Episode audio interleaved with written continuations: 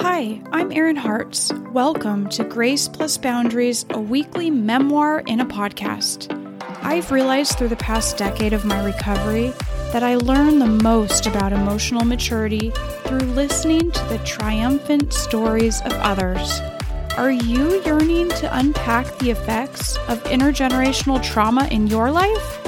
Do you want to stay true to your feelings, yet also learn how to accommodate the sensibilities of your loved ones? I'm dedicated to cracking the code of combining boundary setting with grace towards one another. Educate, evaluate, and evolve. Let's do this together.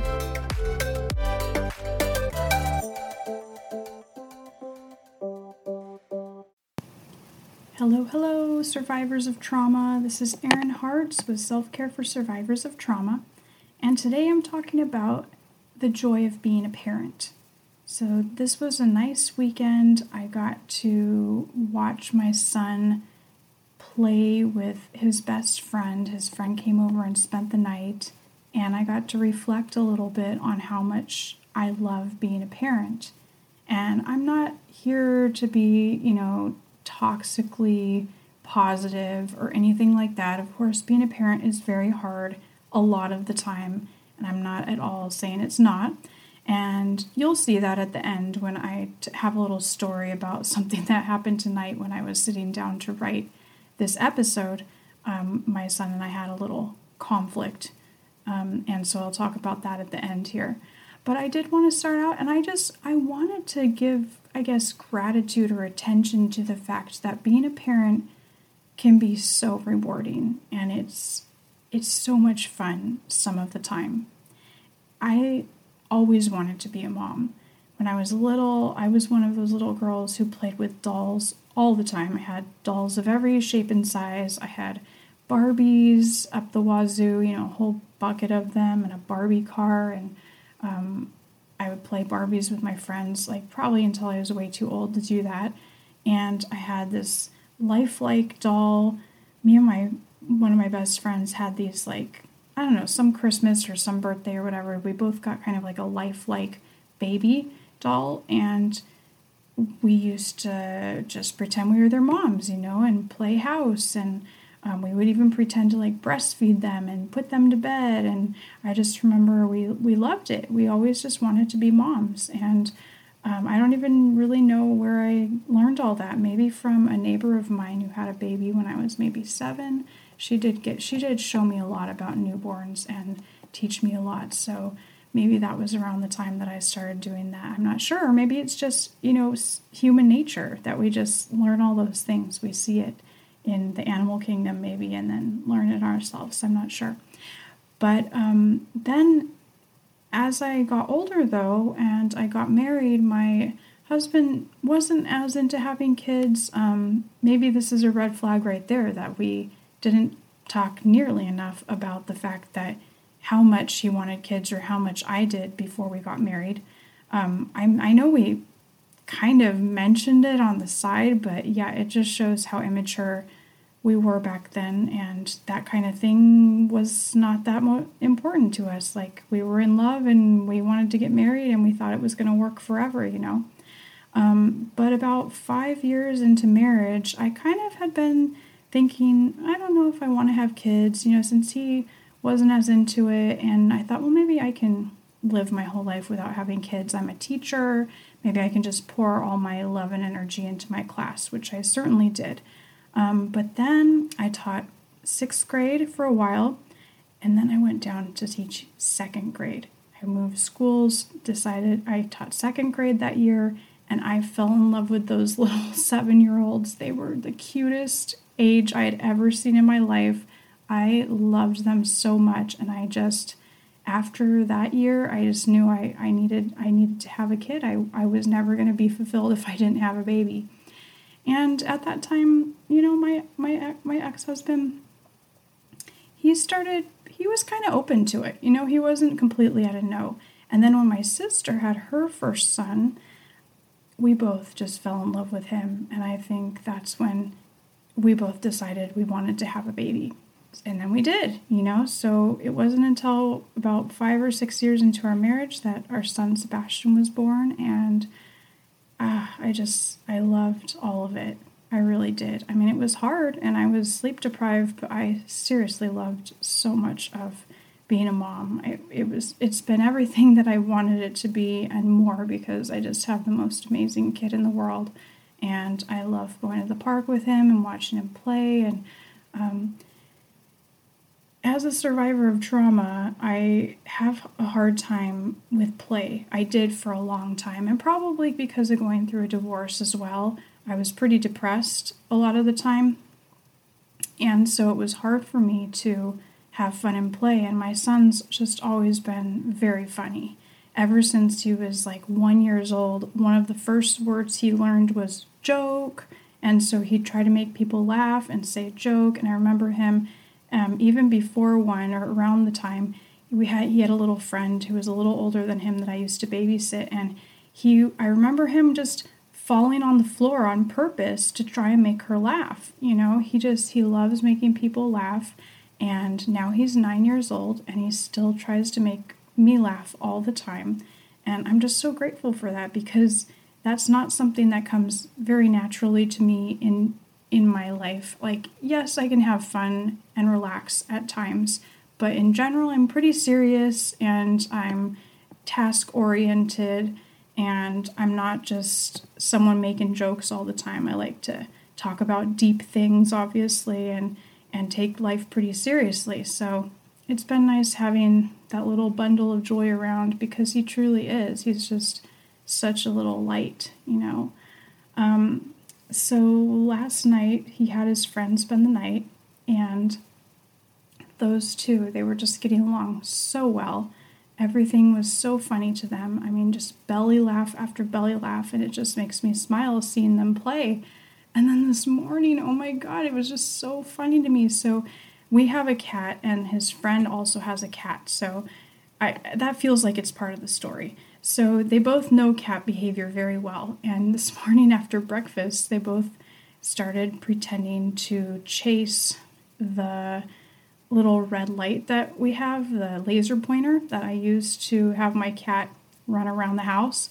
So I started making my son likes to chase the laser pointer sometimes because he, it's fun to pretend you're a cat. Well, his friend Carson was totally into it today too. So they both um, are on the floor pretending to be cats, and then they're like, oh my gosh, let's pretend we're cats and fight like cats. And so, two little nine year old boys are not so little anymore. They go upstairs because that's where the carpet is.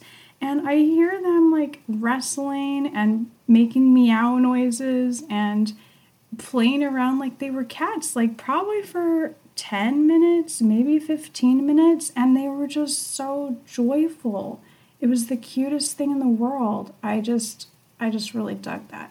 And it's like I'm so grateful. I'm a mom because I get to see stuff like that and hear just pure joy coming from my son and it's it's like nothing makes us happier as a parent than to know that our kids are happy and to allow him to have like a sleepover and they were just having the best time and yeah, it's kind of a pain in the neck. Like, of course, they didn't go to sleep that early, and I had to ask them a bunch of times to to be quiet, and you know, and had to threaten that he'd have to go sleep in the other room if they couldn't quiet down. But eventually, they fell asleep. You know, probably right before ten o'clock. So, um, you know, I mean, it, it's that that's what it took, but it was so worth it. And then they woke up this morning and have fun again. So then so I'm thinking of today about what I'm going to talk about.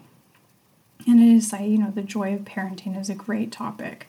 And I just want to revel in that delight and, and remember how much fun it can be to be a parent, um, even though it's been a long nine years. You know, I, I, I am not one of those people that have said it goes by in a snap. That has not been my experience with parenting.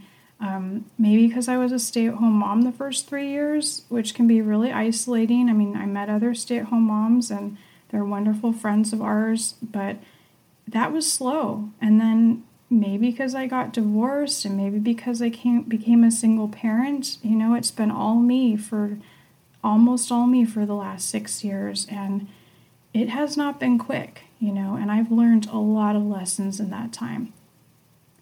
But I've grown a lot as a person because of being a parent. And so, this little story I was going to tell you about tonight. So, I'm sitting down to write what I want to say about being the joys of being a parent, right? And how much I love it. And I usually record this podcast around 7:30 or 8:30 on a Sunday night after I put my son to bed. And so we have our normal bedtime routine and tonight he was tired from his sleepover and he really wanted me to hang out more with him. Of course, like anyone who is a parent knows that this is kind of the struggle pretty much every night. Um, I mean, he's pretty good about it, but I'd say two or three times a week he's really sad when I have to say goodnight and leave, you know, even though he knows it's coming. So he's always trying to get me to stay in there longer, of course. Um, so tonight I, you know, I said, okay, I'll I'll, I don't remember. I'll, I'll read with you for five minutes. Is that okay? Okay. So he ended up clipping his toenail for five minutes, and I was hanging out with him. And that was over, and then he was mad that we didn't read. And I said, Well, I had five minutes, and we decided to clip your toenail, so that time is up. And he was just like, Oh, well, I really wanted to read with you, you know, and he was upset. And I, at that point, had gone back into, I said goodnight and I love you. And I mean, this whole bedtime routine had been, you know, many minutes now that we had already hugged and already done a bunch of stuff, right? I had gotten him a little sleep story we like to listen to on the Calm app. Like all this stuff had already happened. But then he said, I really want you to come back. And then I said, Well, I'm, I'm busy. I have plans um, and my plan was to work on this podcast, but I didn't say that. I said, I have plans, I'm busy, um, but I love you, good night. And he said, You care more about your computer than me. And he threw that out there, you know, when I was out of his room. You know, there was a part of me that, of course, like my heart went out to him because I know he just wants as much attention as he possibly can pump from me. And maybe that worked in the past. But I also kind of was smiling to myself because I have thankfully learned at this moment in time as a parent that my time for myself is the most valuable thing that I can actually give him towards me being a better parent. I have tried for years to give in to his requests and to try to be that perfect parent where I have a kid that's not saying stuff like that. But it's just it's not possible. I mean a kid a child is always going to pump more and more and more and want longer and longer and longer. There has to be a cutoff point. point. And i used to kind of be guilty about that. Maybe not kind of. I was very guilty about that. I didn't know how to maneuver that. And now and and then i, I paid the consequences and the consequences were that i was completely burned out i didn't spend enough time on myself and then what would happen was I'd end up getting fed up and start being angry and rude to him.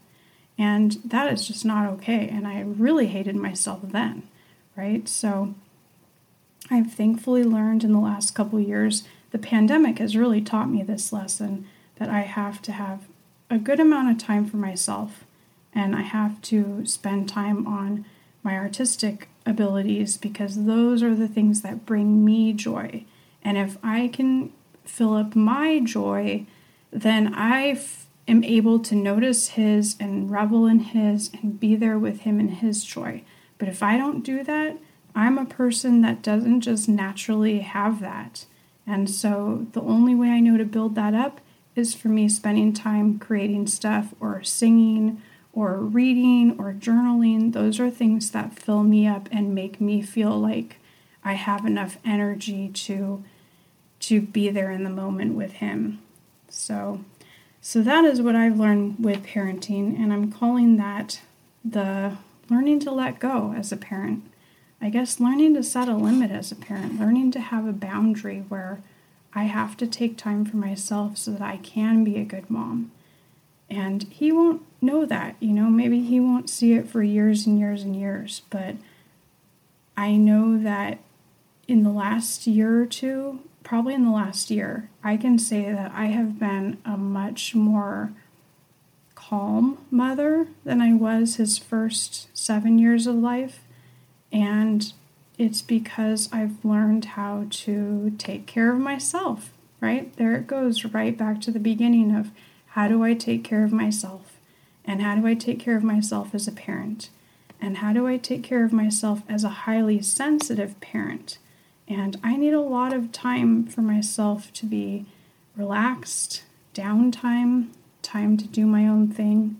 And I truly love being with him too. And he'll feel that, you know. These times where he's mad that I'm leaving his room, you know, it's not going to really matter.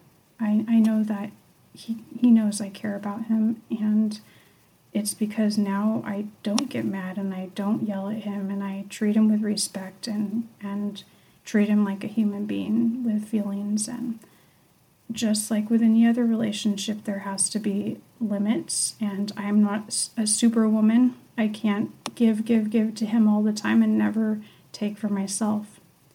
So I hope you enjoyed that little talk tonight and I'll see you next time survivor. You deserve a big high five and a smile in the mirror for showing up for yourself today. Thank you for your dedication to introspection and self awareness because our personal evolution is what will make this world a better place. If you enjoyed the episode, please give me a five star review and share it with a friend. And let me know if you want to be a guest to share how you are navigating intergenerational trauma in your life. You're welcome to join my free monthly goal setting workshop on the first Wednesday of every month. Just DM me at iheartserin.